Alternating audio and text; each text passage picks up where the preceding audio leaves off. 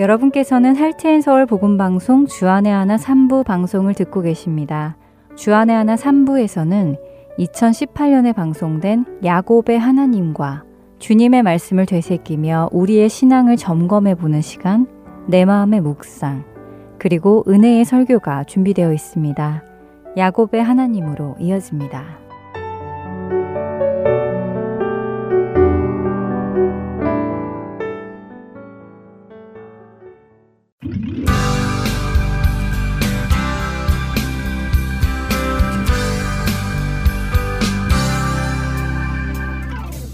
애청자 여러분 안녕하세요. 야곱의 하나님 진행의 민경훈입니다. 네, 여러분 안녕하세요. 강승규입니다. 레아와 라엘 두 자매 사이에 아기 낳기 경쟁이 벌어졌습니다. 자신들의 여종까지 남편인 야곱에게 주어서 임신을 시키는 것이 너무 심해 보이는데요. 예, 우리 문화 속에서는 잘 동의가 안 되는 일이죠. 네. 예, 아무리 자신의 종이라고 해도 자신의 종과 남편이 동침하도록 하고 또 그렇게 아이를 얻어낸다는 것이 우리의 문화에는 이해가 되지 않습니다. 뭐 어쩌면 그만큼 이 두 자매 사이에 있는 경쟁심이 그녀들의 이성적인 눈까지 가리지 않았나 싶기도 하는데요. 음. 뭐 라헬은 아기가 없었으니까 그렇다고 쳐도요. 레아까지 거기에 그렇게 동참하는 것은 좋은 일은 아니었죠. 첫내 아들을 낳는 동안 하나님을 바라보았던 레아가 이번에 자기의 여종 실바를 통해서 아들을 얻는 동안은 그동안의 그녀답지 않은 모습을 또 보여줍니다. 그러게요. 첫 내 아들의 이름은 하나님과 관계해서 이름을 지은 것에 비해 이번 두 아들은 하나님과 관계없는 이름을 지었다고 하셨어요. 네. 실바가 낳은 첫 아들의 이름은 가시였죠. 네. 어, 그 이름의 뜻은 행운이라는 것입니다. 이것은 복과는 분명히 다른 의미죠. 복이 하나님으로부터 오는 것이라면 행운은 하나님과 관계없이 운수가 좋다는 것입니다. 또한 두 번째 아들 아셀 역시 마찬가지입니다. 행복이라는 의미로요. 내가 동생보다 아들을 더 낳았으니 행복하다는 것입니다. 하나님 때문에 행복한 것이 아니라 말이죠. 안타깝네요. 경쟁심에 눈이 멀어서 하나님을 보지 못하는 것 같아요. 네, 그렇습니다. 욕심을 부리면 이렇게 되는 것입니다. 탐심은 우상숭배라는 성경의 말씀이 옳습니다. 자, 어쨌든 여기까지 우리가 지난 시간에 보았는데요. 현재 레아는 자신이 낳은 네 아들, 그리고 실바로 인해 얻은 두 아들, 이렇게 여섯 명의 아들이 있습니다. 반면 라헬은 여종 비라에게 두 명의 아들만을 얻고 있죠. 네, 그렇습니다. 하지만 지난 29장 마지막에 이야기 나눈 것처럼요. 학자들은 레아가 넷째 아들 유다를 낳은 이후로는 야곱이 레아와 동침을 하지 않은 것으로 어, 해석을 합니다. 그것이 옳은 해석인 이유는 이제 오늘 우리가 볼 창세기 30장 14절부터의 이야기를 보면 알 수 있는데요. 보도록 할까요? 14절과 15절을 먼저 한 절씩 읽도록 하지요. 밀 거둘 때 르우벤이 나가서 들에서 합한 채를 얻어 그의 어머니 레아에게 드렸더니 라엘이 레아에게 이르되 언니의 아들의 합한 채를 청구하노라. 레아가 그에게 이르되 내가 내 남편을 빼앗은 것이 작은 일이냐? 그런데 내가 내 아들의 합한 채도 빼앗고자 하느냐? 라헬이 이르되 그러면 언니의 아들의 합한 채 대신에 오늘 밤에 내 남편이 언니와 동침하리라 하니라 어, 합한채라는 생소한 단어가 나오네요. 네, 생소하죠. 우리에게는 없는 그런 식물이기 때문에 그런데요. 어, 두다이라는 원어의 이 식물의 의미는 사랑의 열매라는 뜻을 가지고 있습니다. 음. 어, 이 합환채는 지중해 연안에서 자라는 가지과의 식물이라고 하는데요. 생긴 것이 우리나라 인삼하고 많이 비슷하다고 합니다. 보통 3, 4월에 꽃이 피고요. 5월이나 6월에 열매를 맺는다고 합니다.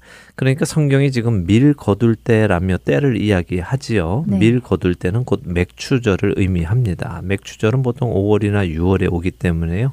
그러니까 지금 합한채가 열매를 맺고 있는 때다 하는 것을 말씀하시는 것이죠. 그것을 레아의 큰 아들인 루벤이 보고요. 어머니 레아에게 가지고 온 것입니다. 이 합한채는요 달기도 하면서 마취성이 있다고 합니다. 그래서 식용으로도 또 약용으로도 쓰인다고 하는데요.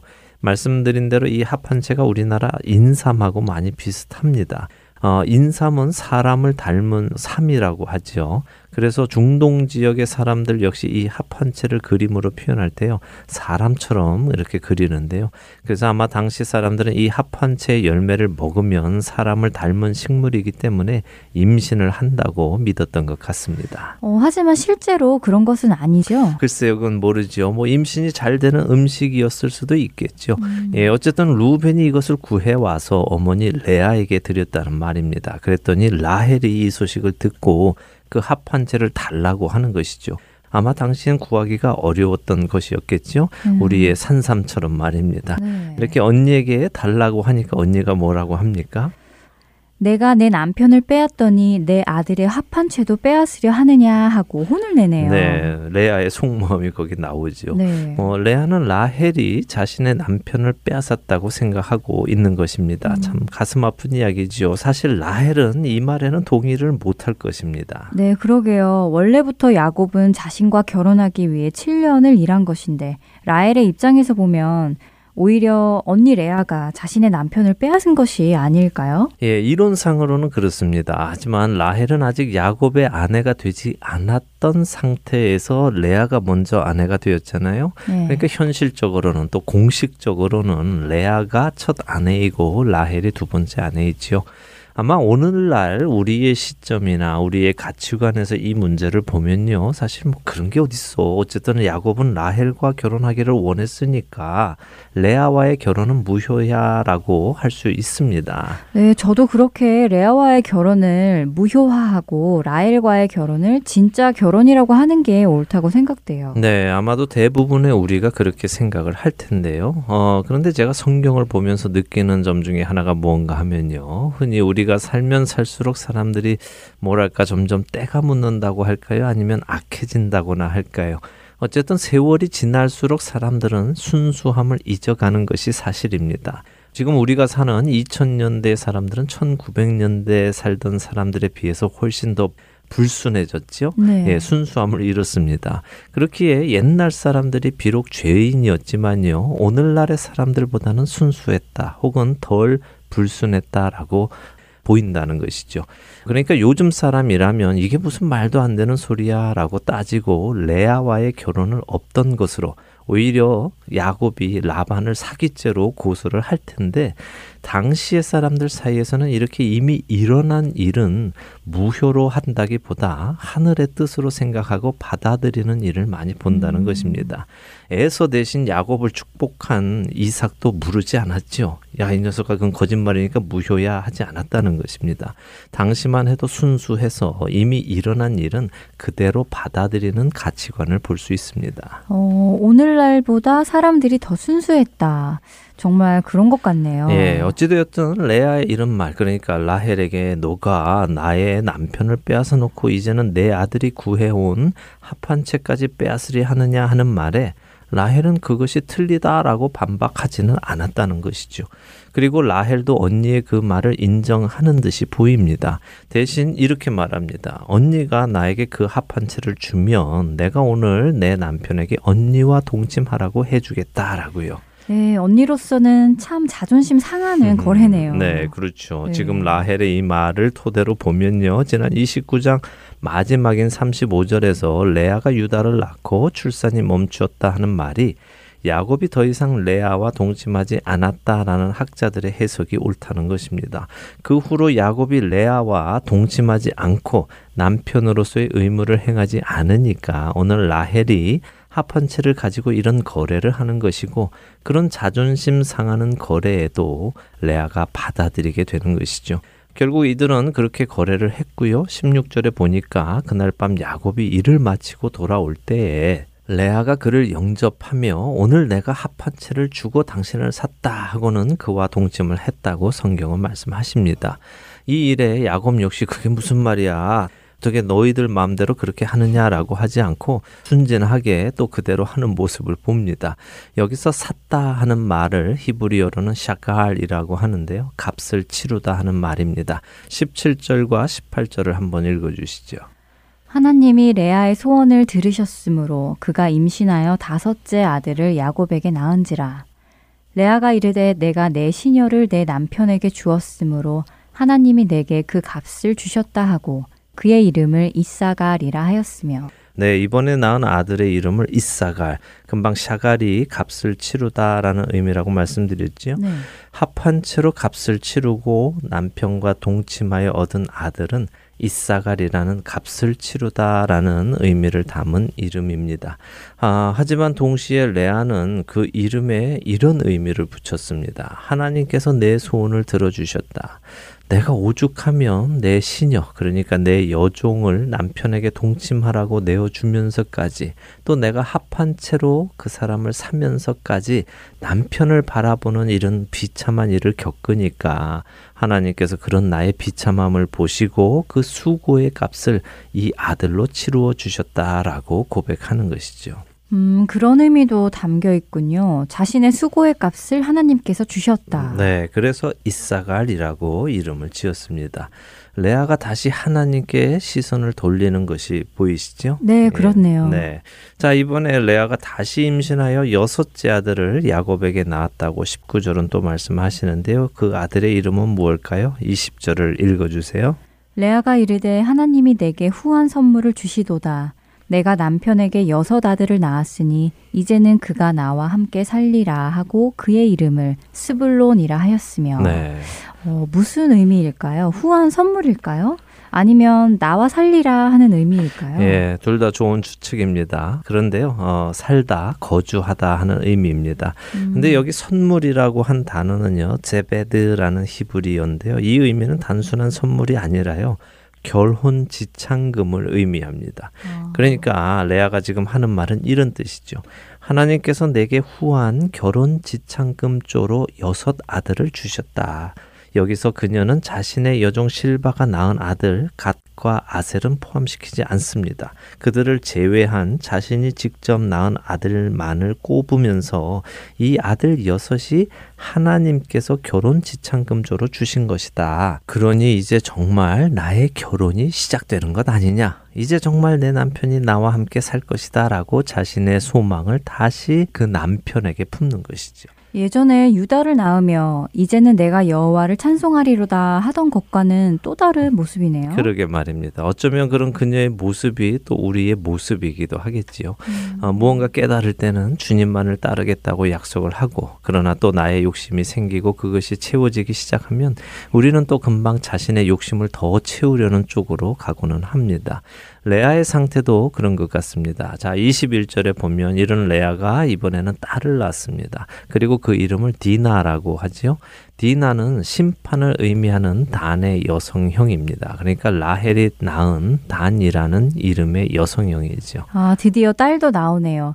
어쩜 이 집안은 이렇게 아들만 낳는가 했는데 말입니다. 예, 그런데요, 이 집안에 아들만 낳았다고 생각하시면 안 됩니다. 왜냐하면 성경은 대부분 딸이 태어나는 것은 특별한 이유가 있지 않고서는 기록하지 않기 때문입니다. 어, 딸이 태어나는 것은 특별한 이유가 있지 않고는 기록하지 않는다고요. 네. 어, 왜 그런가요? 남녀 차별인가요? 예, 남녀 차별은 아니고요. 하나님께서 남녀를 차별하시지는 않으시지요. 그것은 하나님의 방식을 오해한 사람들이 만들어낸 생각인데요. 하나님은 태초에 인간을 만드셨습니다. 그리고 그 인간을 나누어서 남성과 여성으로 만드셨지요. 그러니까 원래는 하나였다는 것입니다. 그러나 역할을 위하여 둘이 되었지요. 그래서 여성은 남성과 하나입니다. 하나로 카운트하는 것이죠. 그래서 기록하지 않는 것이지 여성을 무시해서 안 하는 것은 아닙니다. 이것이 하나님의 질서입니다. 하나님이 세우신 이 질서를 잘 이해하고 지키는 것이 필요하죠. 다시 본론으로 와서요. 성경은 딸이 태어나는 것은 특별히 이야기를 해야 할 경우를 제외하고는 하지 않습니다. 아담과 하와가 가인과 아벨을 낳았을 때 그 둘 외에도 다른 자녀들이 있었지만 그들의 이름이 구원의 역사를 설명해 가시는 하나님의 역사 속에는 필요하지 않았기에 성경에 기록되지 않았지요. 단순히 가인이 아벨을 죽이고 동편으로 가서 노 땅에 거하며 아내와 동침한다는 것으로 이미 아담과 하와를 통해 태어난 딸들이 있었음을 암시하고 계십니다. 오늘 야곱의 경우도 마찬가지인데요. 많은 경우 사람들은 야곱이 아들 열둘에 딸 하나가 있다고 생각을 하십니다. 왜냐하면 성경에는 야곱의 딸은 디나 한 명만의 이름이 나오기 때문이죠. 그래서 12남 1녀를 두고 있다 이렇게 생각을 하시는데요. 하지만 성경을 잘 읽어보면 그렇지 않습니다. 창세기 37장 35절을 한번 읽어주실래요? 창세기 37장 35절이요. 네. 그의 모든 자녀가 위로하되 그가 그 위로를 받지 아니하여 이르되 내가 슬퍼하며 스올로 내려가 아들에게로 가리라 하고 그의 아버지가 그를 위하여 울었더라. 네. 어, 글쎄요. 읽어봐도 딸들이 있다는 이야기는 없는데요. 네, 그렇게 보이죠. 지금 이제 요셉이 죽었다는 소식을 듣고 야곱이 슬퍼하는 장면인데요. 음. 한국어로는 단순히 모든 자녀가 위로했다 이렇게 되어 있습니다만 한국어는 특별히 복수, 단수를 꼭 표시하지 않아도 말이 되기 때문입니다. 그러나 영어는 그런 면에서 굉장히 철저하죠. 단수, 복수의 표시가 확실합니다. 모든 영어 성경은 이 부분을 all his sons and daughters로 분명하게 아들들과 딸들로 번역을 해 놓았습니다. 원어 성경 역시 마찬가지죠. 그의 모든 아들과 딸들이 그를 위로했다 이렇게 되어 있습니다. 창세기 46장에 가면 한국어도 자세하게 표현이 되어 있는데요. 46장 7절을 읽어 주세요. 이와 같이 야곱이 그 아들들과 손자들과 딸들과 손녀들 곧 그의 모든 자손을 데리고 애굽으로 갔더라. 네. 와 정말 그렇네요. 여기는 아들들과 손자들과 딸들과 손녀들 이렇게 각각 구분하여 표시해 놓았어요. 그렇습니다. 그러니까 야곱에게는 디나 말고도 딸들이 있었습니다. 그런데 디나의 이름이 나온 이유는 훗날 이 디나로 인해서 큰 일이 일어나기 때문에 그녀의 탄생을 기록해 놓은 것이죠. 자, 그 다음을 보겠습니다. 이렇게 레아가 계속적으로 아들과 딸들을 낳으니 라헬도 많이 섭섭했을 것입니다. 네, 그런데 한 가지 생각해 볼 만한 게요. 라헬은 자신이 임신을 하고 싶어서 남편을 주고 합한 채를 샀잖아요. 네. 그런데 언니 레아가 이사갈과 수불론 그리고 디나를 낳을 때까지도 라헬은 임신을 못하네요. 예, 그러게 말입니다. 합한 채로 임신이 되는 것은 아닌 것이지요. 대신 그런 그녀에게 하나님께서 은혜를 베푸시는데요. 22절에서 24절을 한 절씩 읽겠습니다. 하나님이 라헬을 생각하신지라 하나님이 그의 소원을 들으시고 그의 태를 여셨으므로 그가 임신하여 아들을 낳고 이르되 하나님이 내 부끄러움을 씻으셨다 하고 그 이름을 요셉이라 하니 여호와는 다시 다른 아들을 내게 더하시기를 원하노라 하였더라. 네. 아 드디어 요셉의 탄생이 나오는군요. 그렇습니다. 요셉의 탄생입니다. 자 하나님께서 라헬을 생각하셨다라고 하십니다. 라헬이 뭘 잘해서가 아니라 그녀에게 무슨 자격이 있거나 공로가 있어서 아니라 하나님께서 그녀의 처지를 생각하시고 은혜를 베푸신 것이죠. 은혜란 자격 없는 자에게 대가 없이 베풀어지는 선물입니다. 근데 왜 하필 그것이 요셉이었을까요? 결국 이 요셉을 통해서 야곱의 아들들은 목숨을 부지하게 됩니다. 생명을 이어나가게 되는 것이죠. 또한 야곱이라는 한 개인의 집안이 이스라엘이라는 한 나라가 되어 갑니다. 이것이 하나님께서 그들을 생각해 주셨기 때문에 일어난 은혜지요. 그분의 은혜라는 것입니다. 아, 그렇네요. 라헬이 임신을 한 것은 합한채 때문이 아니라 하나님께서 라헬을 생각해 주셨기 때문이다 하는 것을 성경이 확실히 말씀하시는 것이군요. 그렇죠. 자신들끼리 아기 낳기 경쟁을 하고 있지만 그 안에서 하나님께서는 하나님의 계획을 이루어 나가고 계시다는 것입니다. 합한 채를 먹어서 임신하는 것이 아니라 하나님께서 주장하셔서 이 아들을 얻은 것이라고 말씀하고 계시죠. 이 아들이 누굽니까? 요셉입니다. 요셉이라는 이름의 의미에는 두 가지가 있습니다. 첫째는 씻다 하는 의미죠. 라헬이 지금까지 자신의 배로 낳지는 못하고 자신의 여종 빌하를 통해서 두 아들을 얻은 것으로 만족하고 있었지만 그런 자신의 여성으로서의 부끄러움을 하나님께서 이번에 씻어 주셨다라고 해서 씻다라는 의미의 아사프라는 단어에서 나온 요셉이라고 지었다는 것이 첫 번째 의미고요.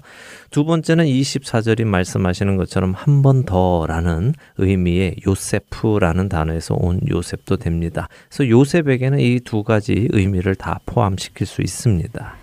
씻다라는 의미와 한 번 더라는 의미 두 가지가 모두 포함되어 있다고요. 네, 여기서 우리가 라헬의 심경 변화를 한번 주의 깊게 생각해 볼 필요가 있는데요. 무슨 말씀인가 하면요. 처음에 언니 레아가 아들들을 계속 낳고 자신은 하나도 못 낳고 있을 때 그녀는 어떤 상태였습니까? 야곱에게 뭐라고 말을 했었나요? 언니를 시기하며 야곱에게 자식을 낳게 하라고 막 닥달했지요. 네.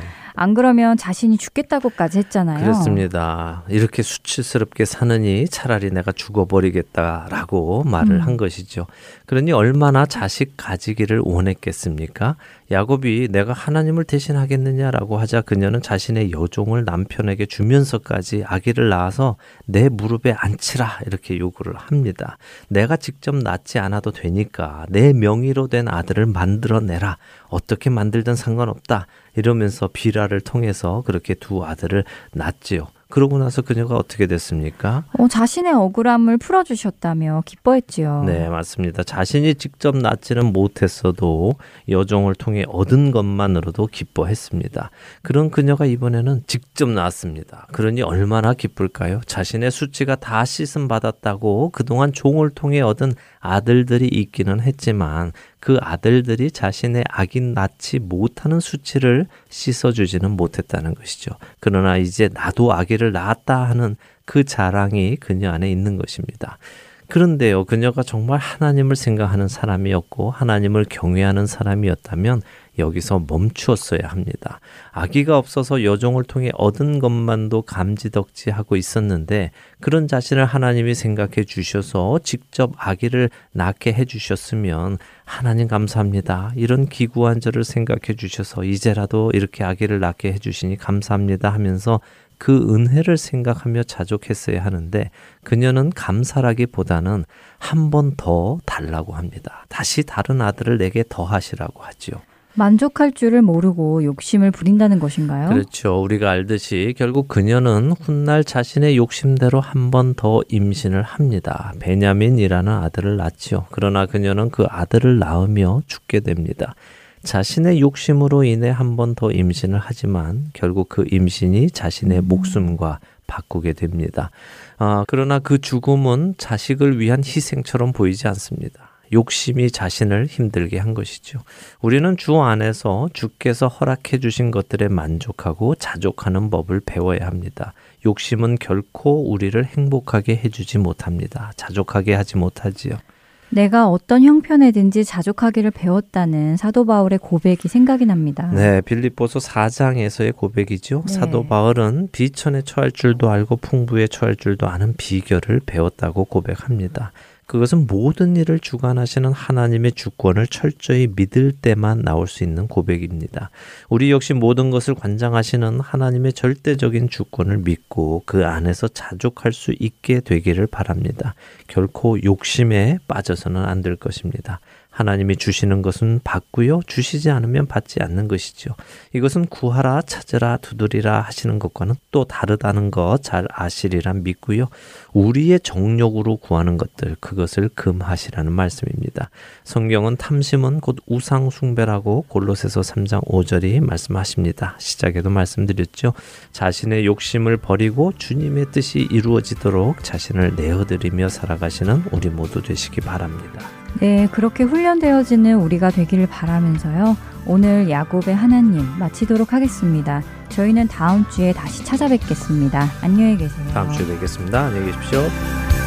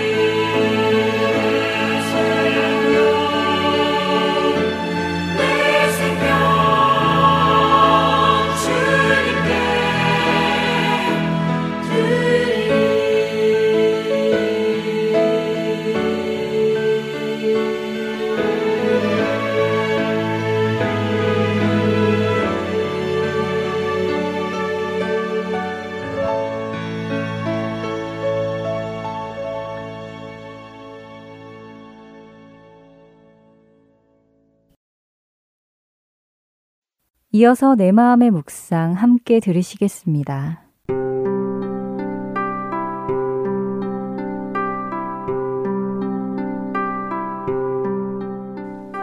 여러분, 나 같은 사람이 하나님 나라에서 한 역할을 담당할 수 있을까? 할 줄 아는 것도 없고 그만한 믿음도 없는데 하면서 의문을 가져보신 적 있으실 거예요. 우리는 말씀을 통해서 모든 하나님의 자녀는 한 가지 또는 그 이상의 영적 은사들을 하늘로부터 받는다는 것을 잘 알고 있습니다. 그리고 이 성령이 주신 은사들은 그분이 예비하신 일을 이루시기 위해 우리를 만드시고 다듬어 가며 적합하게 만들어가는 도구로 사용하고 계시고요. 바울은 이 사실을 고린도전서 12장과 14장에 걸쳐서 명확하게 가르치고 있는데요. 12장 7절에서는 우리들에게 주어진 것은 우리를 위한 것이 아니라 각 사람에게 성령을 나타내심은 유익하게 하려 하심이라 라고 말씀하고 계십니다. 이것은 실제로 무슨 의미일까요? 그것은 나를 다른 사람들과 서로 비교하지 말라는 의미입니다. 우리는 서로가 경쟁 속에 있는 것이 아니고 한 몸에 속해 있는 거죠. 고린도 전서 12장 15절과 18절의 말씀에는 만일 발이 이르되 나는 손이 아니니 몸에 붙지 아니하였다 할지라도 이로써 몸에 붙지 아니한 것이 아니요 하나님이 그 원하시는 대로 지체를 각각 몸에 두셨으니라고 하시잖아요. 만일 우리가 이 말씀과 하나님께서 주권자이신 것을 기억한다면 우리는 은사를 받을 자격이 안 됩니다. 라는 자결감에 빠질 수 없고요. 나의 은사가 더 가치가 있다던가 내 은사가 다른 사람의 것보다 더 우월하다는 자만감에 스스로를 높이는 일도 없게 됩니다. 하나님 앞에서는 우리 모두가 그 뜻에 맞게 지어진 동일한 피조물이고 그분의 뜻대로 주신 은사를 그분의 뜻을 이루는데 쓸 뿐이니까요. 자, 그럼 하나님이 왜 각자를 다르게 만드시고 다른 은사를 주시며 그 뜻을 이루는 데 사용하라고 하셨을까요? 우리 이번 주간에는 하나님이 우리들에게 원하시는 그분의 마음과 의도를 한번 헤아려 봤으면 좋겠습니다. 그리고, 아, 그런 마음이셨구나 하고 깨달음과 함께 오는 선물, 평화와 만족감을 꼭 느껴보시는 저와 여러분 되었으면 하는 바람입니다.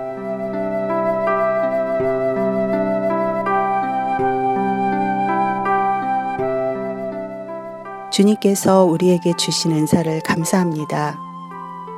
주님의 영광을 위해서 그것들을 사용하도록 우리를 인도해 주세요. 기도할 때 말씀 주시고 오늘 주님께서 우리를 어떻게 사용하실지 보여 주시옵소서. 예수 그리스도의 이름으로 기도드립니다.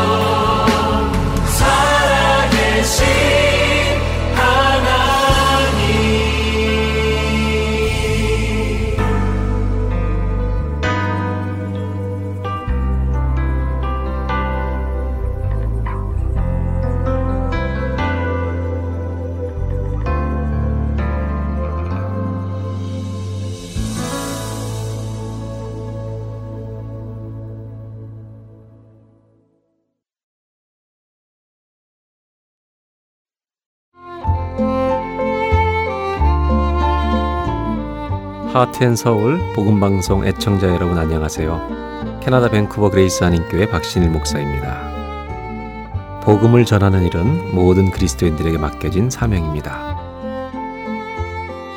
하트앤 서울 복음방송은 생명의 근원 되시는 예수 그리스도만을 전하는 방송사입니다. 여러분의 기도와 후원으로 이 사역은 계속될 것입니다. 믿지 않는 자들에게는 복음을, 믿는 자들에게는 영적 성장을 전해줄 것입니다.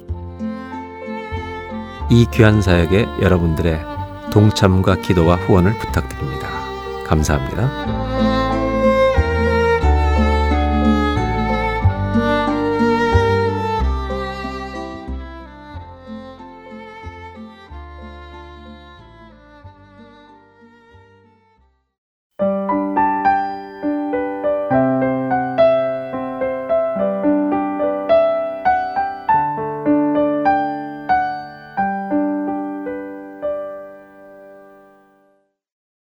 설교 말씀으로 이어드립니다. 오늘은 서울 세문안교회 이상학 목사님께서 사도행전 9장 15절에서 22절까지의 본문으로 영적 변화의 즉시성이라는 제목의 말씀 전해 주십니다. 은혜의 시간 되시길 바랍니다.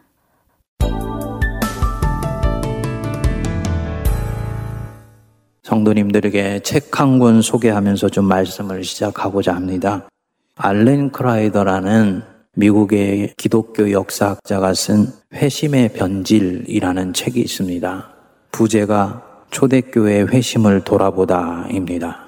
이 책을 보면 초대교회 어떤 사람이 회심하여서 그리스도인이 된다는 것이 무슨 뜻을 가지고 있었는지, 교회가 이제 막 거듭난 성도들을 어떻게 양육하고 훈련하여서 그리스도의 제자로 빚어갔는지 하는 내용들이 자세하게 나와 있습니다.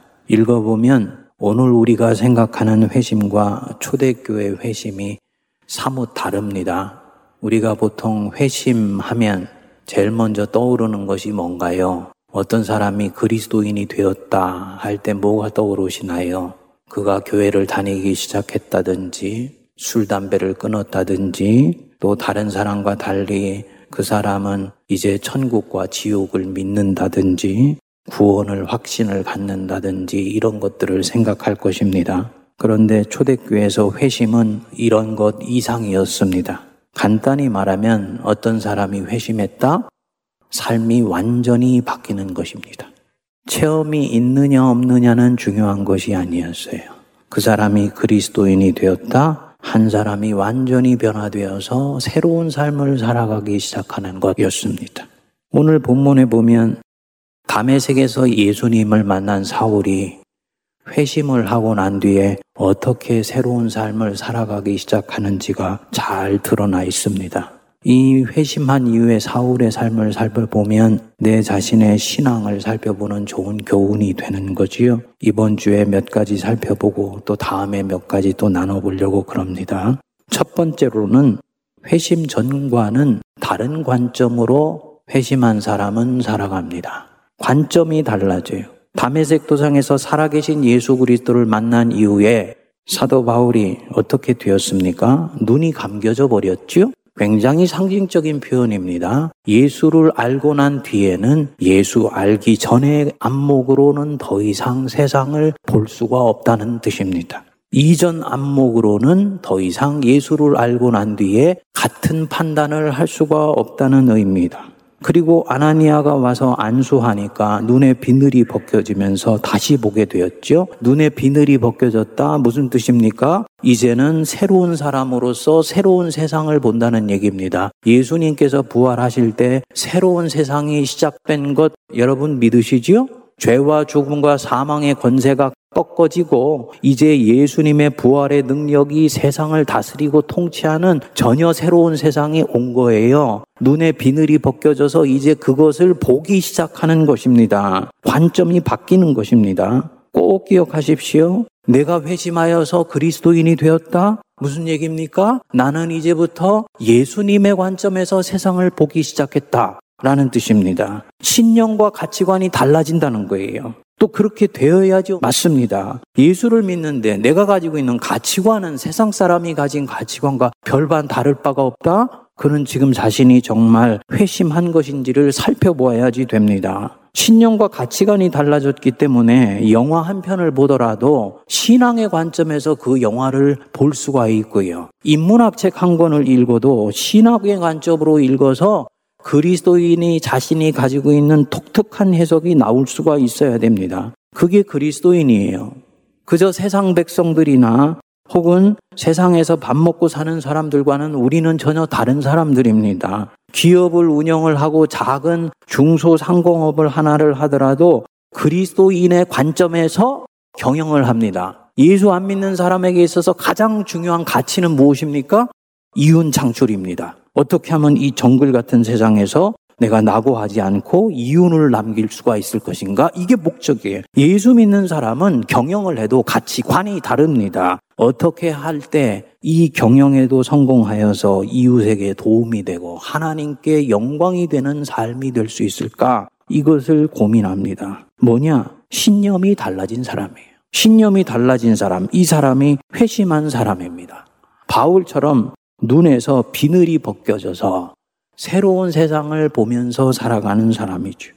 기독교 신앙인이 정치적으로는 보수적인 이념을 가질 수도 있고 진보적인 이념을 가질 수도 있습니다. 이것은 시민으로서 각 사람이 가지고 있는 취향이고 권리예요. 그렇지만 그리스도인은 자기가 가지고 있는 이 이념이나 신념을 절대화하지 않습니다. 근본적으로는 이 사람은 다른 신념의 세계 속에서 살고 있기 때문이에요. 세상 사람들이 가지고 있는 다양한 신념 그 속에 이 신념들을 움직이는 뼛속 깊숙하게 들어있는 전혀 새로운 신념이 그리스도인 안에는 있는 것입니다. 우리는 이것을 일컬어서 신앙이라고 이야기를 합니다. 오직 예수님께서 산상순 속에서 가르쳐 주시고 그분이 우리에게 들려주셨던 말씀들, 또 구약에서 계명을 통해 예언자들과 하나님의 사람들이 우리에게 가르쳐 주신 것, 이것이 이 사람들의 궁극적인 가치가 되는 것입니다. 그렇기 때문에 세상의 이슈를 바라볼 때도 특정한 어느 진영 속에 완전히 함몰되어서 세상을 보지를 않아요.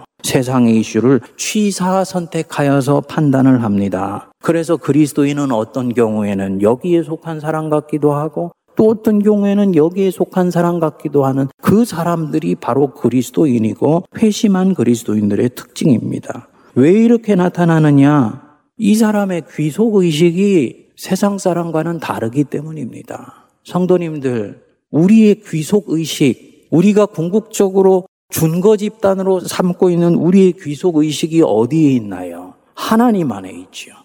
하늘에 있지요. 그래서 사도 바울이 우리를 보고 천국 백성이라고 이야기를 한 거예요. 우리의 시민권이 하늘에 있다라고 얘기한 것입니다. 이건 그냥 하는 얘기가 아니라 너는 어디에 궁극적으로 속하여 있느냐라는 것을 묻는 것입니다. 성도님들, 여러분들의 귀속 의식 다 하늘에 있으시죠? 죽을 때만 귀속의식을 천국에 갖는 것이 아니고 삶의 일상 속에서 수시로 내 귀속의식은 하늘에 속한 것이다 라고 고백하는 것입니다. 그렇기 때문에 이 사람은 이 땅에서는 나그네로 살아가요. 근데 이상합니다. 나그네로 살아가면은 보통 사람은요, 삶을 대충대충 살고 이 세상에 대한 책임의식이 없을 것 같은데 귀속의식이 하늘에 있는 이 나그네는 전혀 다릅니다. 누구에게 매이지도 않고 무엇인가를 두려워하지도 않고 어떤 이념에도 궁극적으로 머리를 조아리지 않습니다. 어떤 독재가 우리를 삼키려고 한다 할지라도 진리와 정의에 입각해서만 판단하는 거예요. 그렇기 때문에 이 사람은 인간이 당하는 아픔에 대해서 가장 신실하게 고민하고 반응하면서 적극적으로 끌어안고 해답을 제시하려고 합니다. 아브람 링컨 같은 사람이나 마르틴 루터킹 목사나 또 영국에서 노예 무역을 폐지하는데 결정적인 역할을 하였었던 윌리엄 윌버포스 같은 신앙인들은 다 이런 종류의 신앙인이었습니다. 무엇을 얘기를 하는 것이냐? 관점이 다른 삶을 살아가면서 결국은 세상을 더 밝게 만들어가는 사람이라는 것입니다. 둘째로 회심의 즉각성입니다. 오늘 주신 말씀에 눈여겨볼 것이 18절입니다. 즉시 사울의 눈에서 비늘 같은 것이 벗어져. 이 즉시 헬라어로는 유세우스라고 그러는데요. 20절에도 같은 단어가 나옵니다. 즉시로 각 회당에서 예수가 하나님의 아들이심을 전파했다. 서서히 점진적으로 시간을 두고 이런 것이 아닙니다. 즉시로 바뀌는 것입니다. 예수를 만나기 전에 세상 보는 관점에서 즉시로 떠납니다. 거기에 눈길도 주지 않습니다. 이전의 관점에 대해서 즉시로 조리개를 닫아버립니다. 그리고 즉각적으로 이전과 다른 세상을 보고 새로운 관점으로 살아가기 시작합니다. 시간이 좀 지나서 생각해 보고요. 이런 게 아니에요. 바울은 복음에 대해서 즉각적으로 반응합니다. 이제 이 눈이 뜨여지자마자 일어나게 됐죠. 일어나자마자요. 바로 세례를 받습니다. 기운을 차려서 음식을 먹고는 20절에 보면은 즉시로 각 회당에서 예수가 하나님의 아들이심을 전파합니다. 주님이 기뻐하시는 회심의 전형적인 모습이에요. 가던 길에서 돌이키는 것, 회개지요. 회개로는 충분하지 않습니다. 새로운 길에 즉시로 들어서서 새롭게 이끌으시는 그 걸음을 신실하게 따라가는 것, 바로 그것이 회심입니다. 회개는 회심을 이루는데 결정적으로 중요합니다. 그렇지만 회심이 없는 회개는 옛 걸음에서 나를 벗어나지 못하게 만듭니다. 이 사도 바울의 경우는 복음을 받아들인 순간부터 즉시로 삶이 변화가 됩니다. 오늘 바로 지금 여기에서 내가 하나님을 새롭게 알게 되었다. 그러면 어떻게 이것에 대해서 반응을 하시겠습니까? 설교를 들으면서 내 문제가 무엇인지를 알게 되었다. 즉시로 무엇인가가 변화가 일어나야 됩니다. 기도 제목이 바뀌어야 되고요. 하나님께 기도할 말이 생각나기 시작해야 되고요. 내 문제가 해결됐기 때문에 이제는 그것에 따라서 살아가려고 하는 새로운 방향이 나와야 되는 것입니다. 그것이 바로 회심이에요. 근데 성도님들 보면 목사님 오늘 말씀에 은혜 많이 받았습니다. 목회자는 얘기하죠. 아, 참 감사한 일입니다. 그리고 그것으로 대화를 끝을 맺어요. 주님은 뭐라고 그러실까요? 아마 그 사람 속에서 물으실 것입니다. 그래, 네가 그래서 그 받은 은혜로 이제부터 어떻게 살 건데 이것을 물으시는 거예요. 특정한 영역에서 내 문제를 알게 됐으니까 어떻게 즉시로 반응하고 살기 시작할 것인가. 여기까지 가야지 회심이 일어난 것입니다. 그렇지 않고 깨닫고 은혜 받고 말면 잠시 기분은 좋아진 것 같지만은 변화는 일어나지를 않습니다. 문제는요, 주님이 나를 변화시키셔서 동에서 서로 움직이기를 원하시는데 나는 여전히 동에 머물러 있다? 다음에는 이 사람이 오늘 받은 은혜보다도 두 배의 은혜를 받아야 움직일까 말까 할 정도가 되는 거예요. 점점 귀만 커지는 그리스도인, 머리만 커지는 그리스도인이 되기 쉬운 거죠. 나중에 서서히 반응하면 되지? 아니요. 원수가 한 사람의 그리스도인이 멋진 하나님의 백성이 되는 것을 가만히 지켜보고 있겠습니까? 내가 기다리는 동안에 반드시 작업을 하지요. 그러니까 이것을 아는 나는 즉시로 반응해야 됩니다. 시간을 질질 끌면서 놔두면 반드시 원수가 그 지연된 틈을 타서 역사한다는 것을 기억하셔야 돼요. 선한 일을 하는 것도 마찬가지입니다. 하나님이 기뻐하실 일 하기를 내가 결심을 했으면 바로 시행하십시오. 언제까지 기다리지 마세요. 주변에 그 일을 하지 못하도록 하는 사사로운 일들이 반드시 일어나기 시작합니다. 하나님께서 아브라함으로 하여금 이삭을 바치라고 얘기를 하셨어요. 근데 읽어보면요. 언제까지 바치라는 얘기가 없습니다.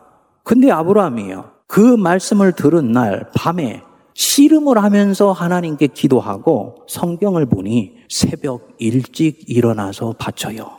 여러분, 하나밖에 없는 아들을 바치는데요. 한 달, 두 달 데리고 있다가 바쳐야죠. 어떻게 사람이 냉혈한도 아니고 그 말씀을 들은 날 기도를 시작하고 기도가 끝났을 때 그 새벽에 바칩니까? 그리고 길을 나서게 됩니까? 뭘 얘기하는 겁니까? 자기의 연약함을 아는 것입니다. 한 달, 두 달 사랑하는 아들과 있는 동안에 내 마음이 어떻게 바뀔지 나도 알지를 못한다는 거예요. 하나님께 어차피 인생을 드리기로 작정했으니까 주님의 뜻이 무엇인지를 알았으면 즉시로 시행하는 것입니다. 사도 바울이 그래서 즉시로 새로운 길에 접어들지요. 당연히 이전에 돌아갈 다리는 완전히 불을 태워버립니다. 자기 안에 두 마음을 품지 못하게 하려는 거예요. 이 바울이 이 회심 뒤에 사는 삶의 모습을 보면 하나님이 바울을 택하실 때 이런 바울의 모습을 보지 않았을까? 물론 사도 바울은 자기는 만삭되지 못하여 난 자고 괴수 중에 괴수며 하나님 앞에 택함 받을 수 있는 어떤 자격도 조건도 갖추지 않았다라고 고백을 해요. 그거는 고백하는 사람으로서는 마땅한 고백입니다. 어떤 택함 받는 사람도 자격이 있기 때문에 택함 받는 경우는 없습니다. 그런데 한번 보십시오. 이 사람이 주님을 알게 되었을 때 나타나는 반응을 보면요. 아주 담백합니다. 그렇죠? 진리의 길을 간다고 생각했는데 그것이 진리의 길이 아니라는 것을 알게 되니까 진리라고 생각되는 새로운 길에 주저없이 자기 자신을 던지는 거예요.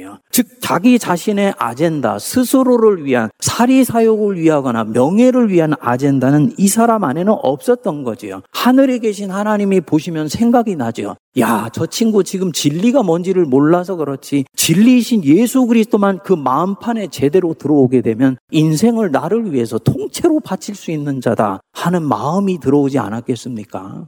우리 모두가 바로 이런 사람 될 수 있게 되기를 바랍니다. 셋째로 회심한 자는 그렇기 때문에 새로운 삶의 방식으로 살아가기 시작합니다. 내가 회심했다는 표징이 뭐냐? 사고방식이 바뀌는 것입니다. 가장 중요한 부분이에요.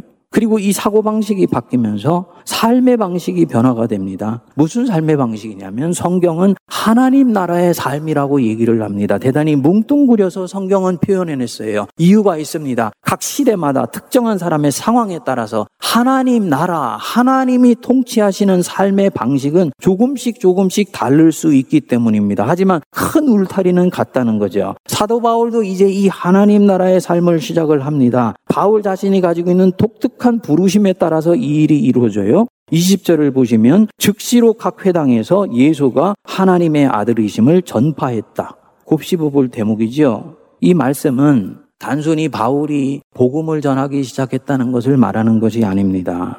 그는 아나니아로부터 자기가 어떤 사명으로 지금 부르심을 받고 있는지를 들었을 것입니다. 그는 내 이름을 이방인들과 임금들과 이스라엘 자손에게 전하기 위하여 택한 나의 그릇이라. 아, 나는 하나님이 복음을 전하도록 불러주신 자구나. 그 부르심을 듣고는 몸이 회복되자마자 바로 부르심에 응답하는 거예요. 그래서 전도에 나서게 됩니다.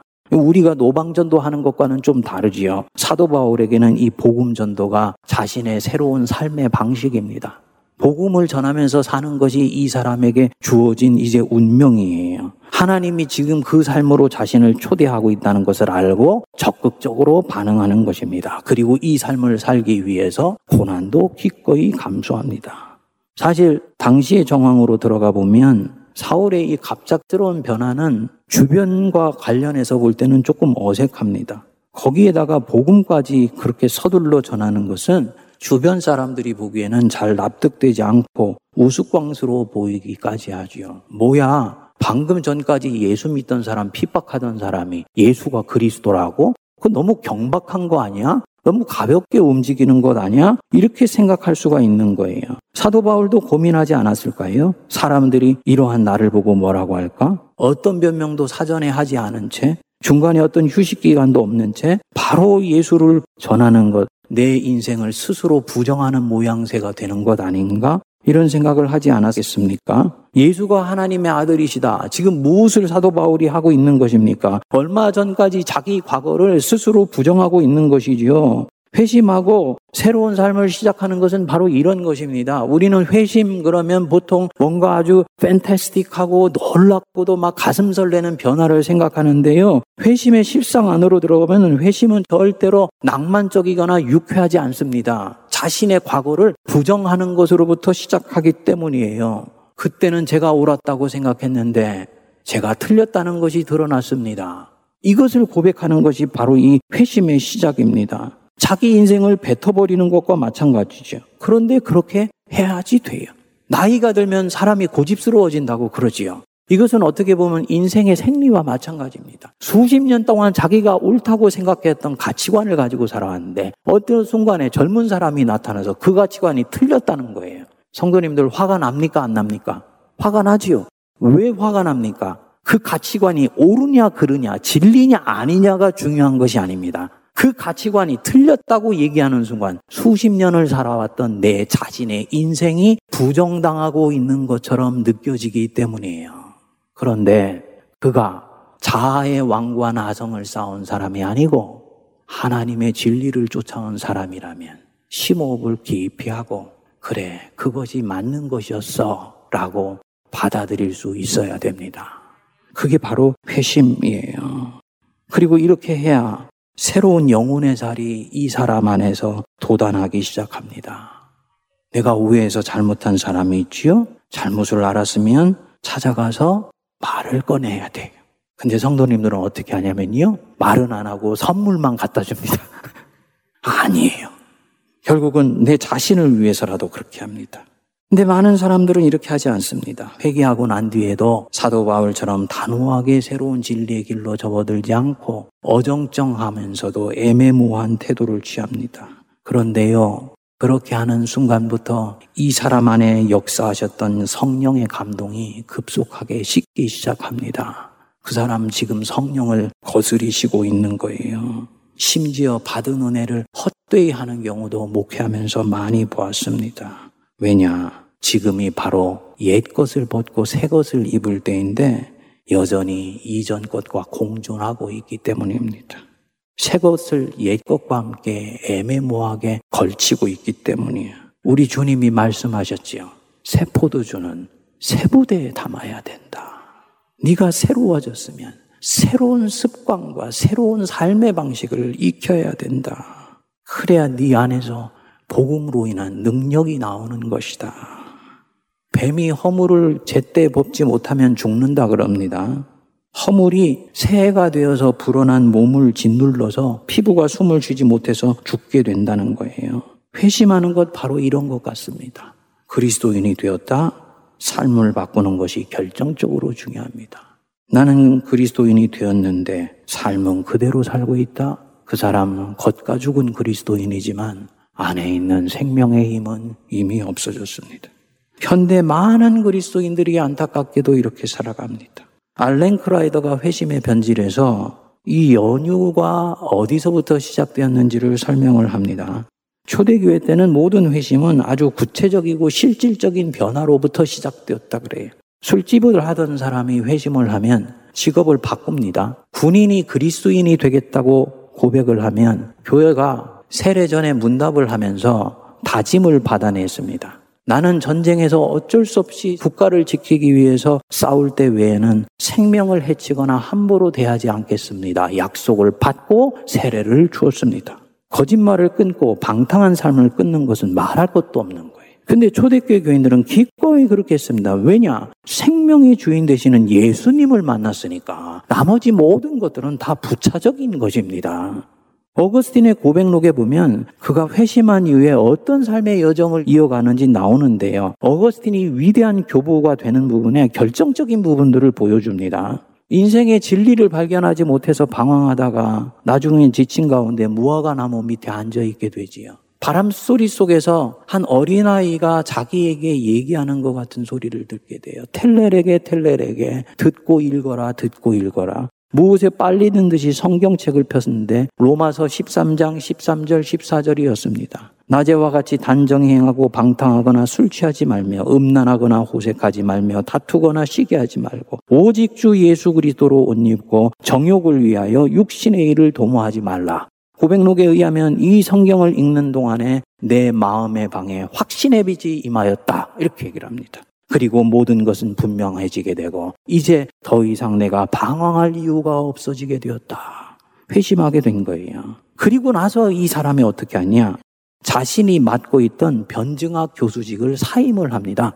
이유가요. 이것은 예수님 알기 전에 했었던 일이고 혹시 주님이 새 일을 시키실 수도 있다고 보았기 때문에 그리고는 어머니와 친구들과 함께 카시키아쿰이라는 곳으로 가서 하나님의 말씀을 묵상합니다.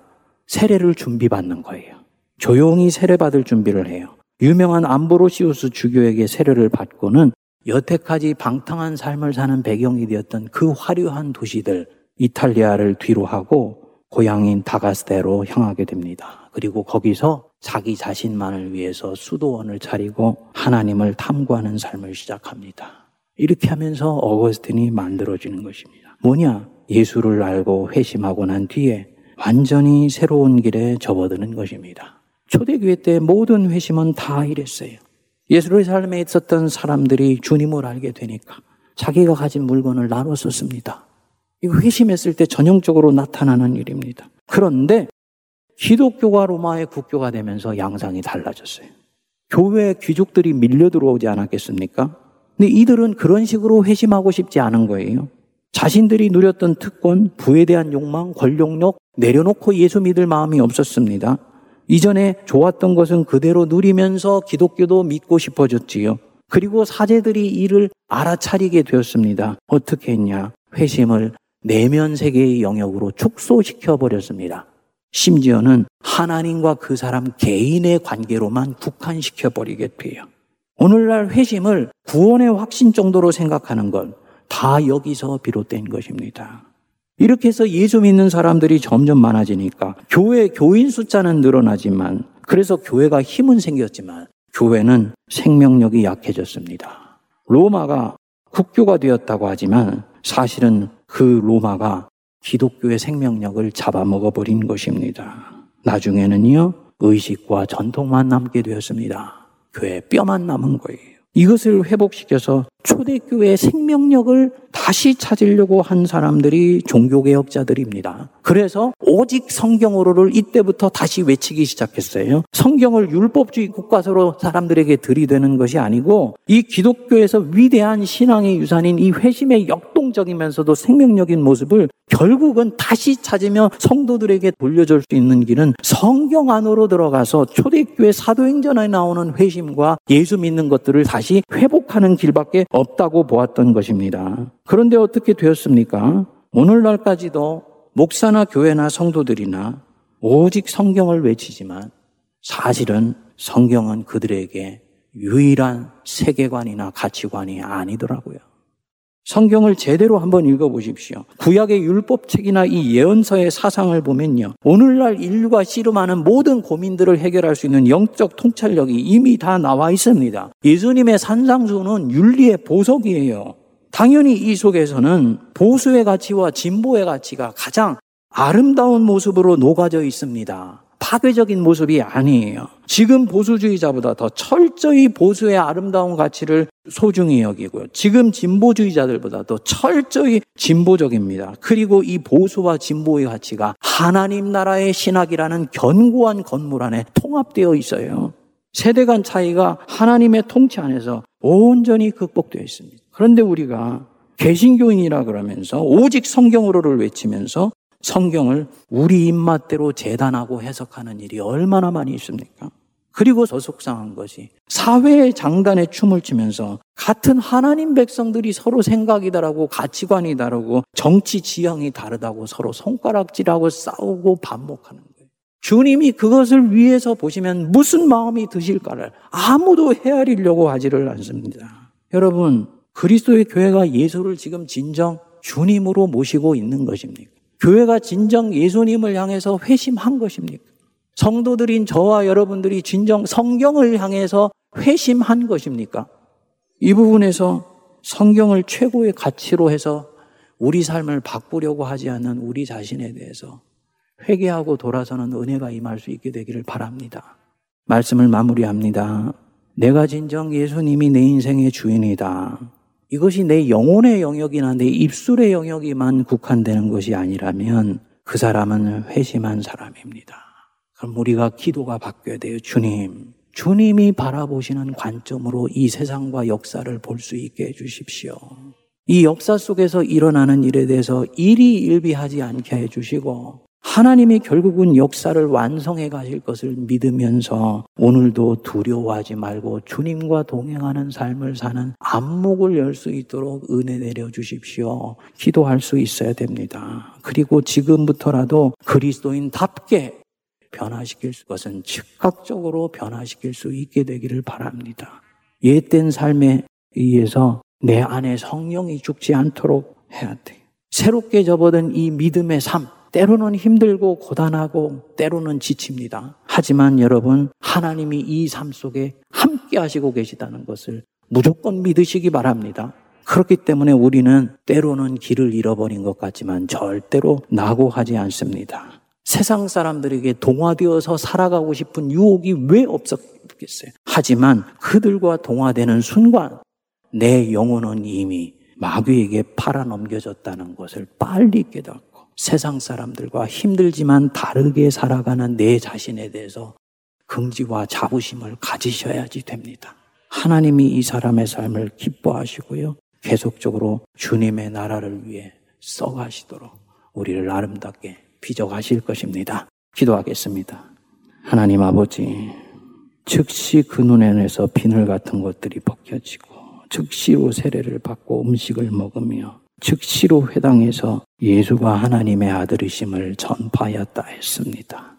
생명이 무엇인지를 알아 생명의 구주를 만났사오니 즉시로 바뀌게 하여 주시고 무엇보다도 하나님의 계시의 책인 이 성경을 향하여 회심하는 역사가 일어나도록 은혜를 내려 주시옵소서. 우리 성도들 이 칠흑같이 어두운 코로나 한복판에서도 주님이 역사를 주관하시는 것을 믿으며 나는 그 속에 초대받아 있는 사람인 것을 강철같이 신뢰하여 나 자신을 향한 하나님의 긍지와 자부심을 기억하고 믿음의 걸음을 끝까지 걸어가게 하여 주옵소서. 예수님 이름으로 기도하옵나이다. 아멘.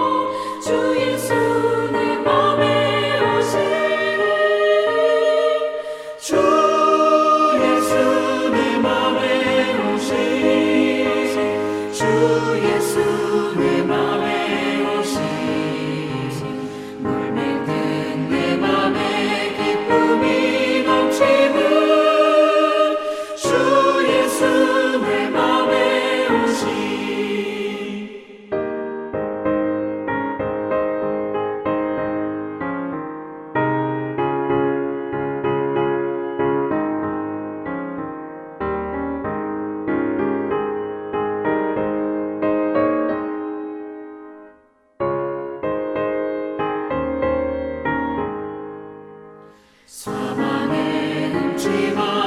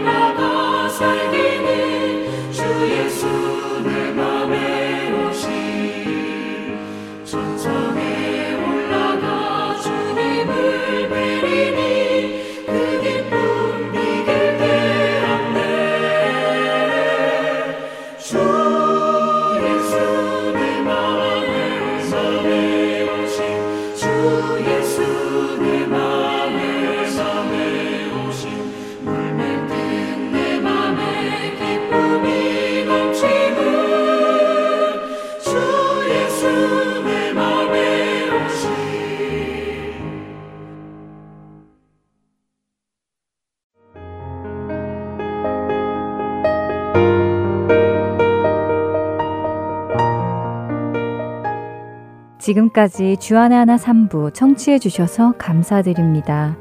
다른 방송들을 더 듣고 싶으신 분들은 홈페이지 www.할테인서울.org에서 특별 방송을 클릭하시면 들으실 수 있습니다.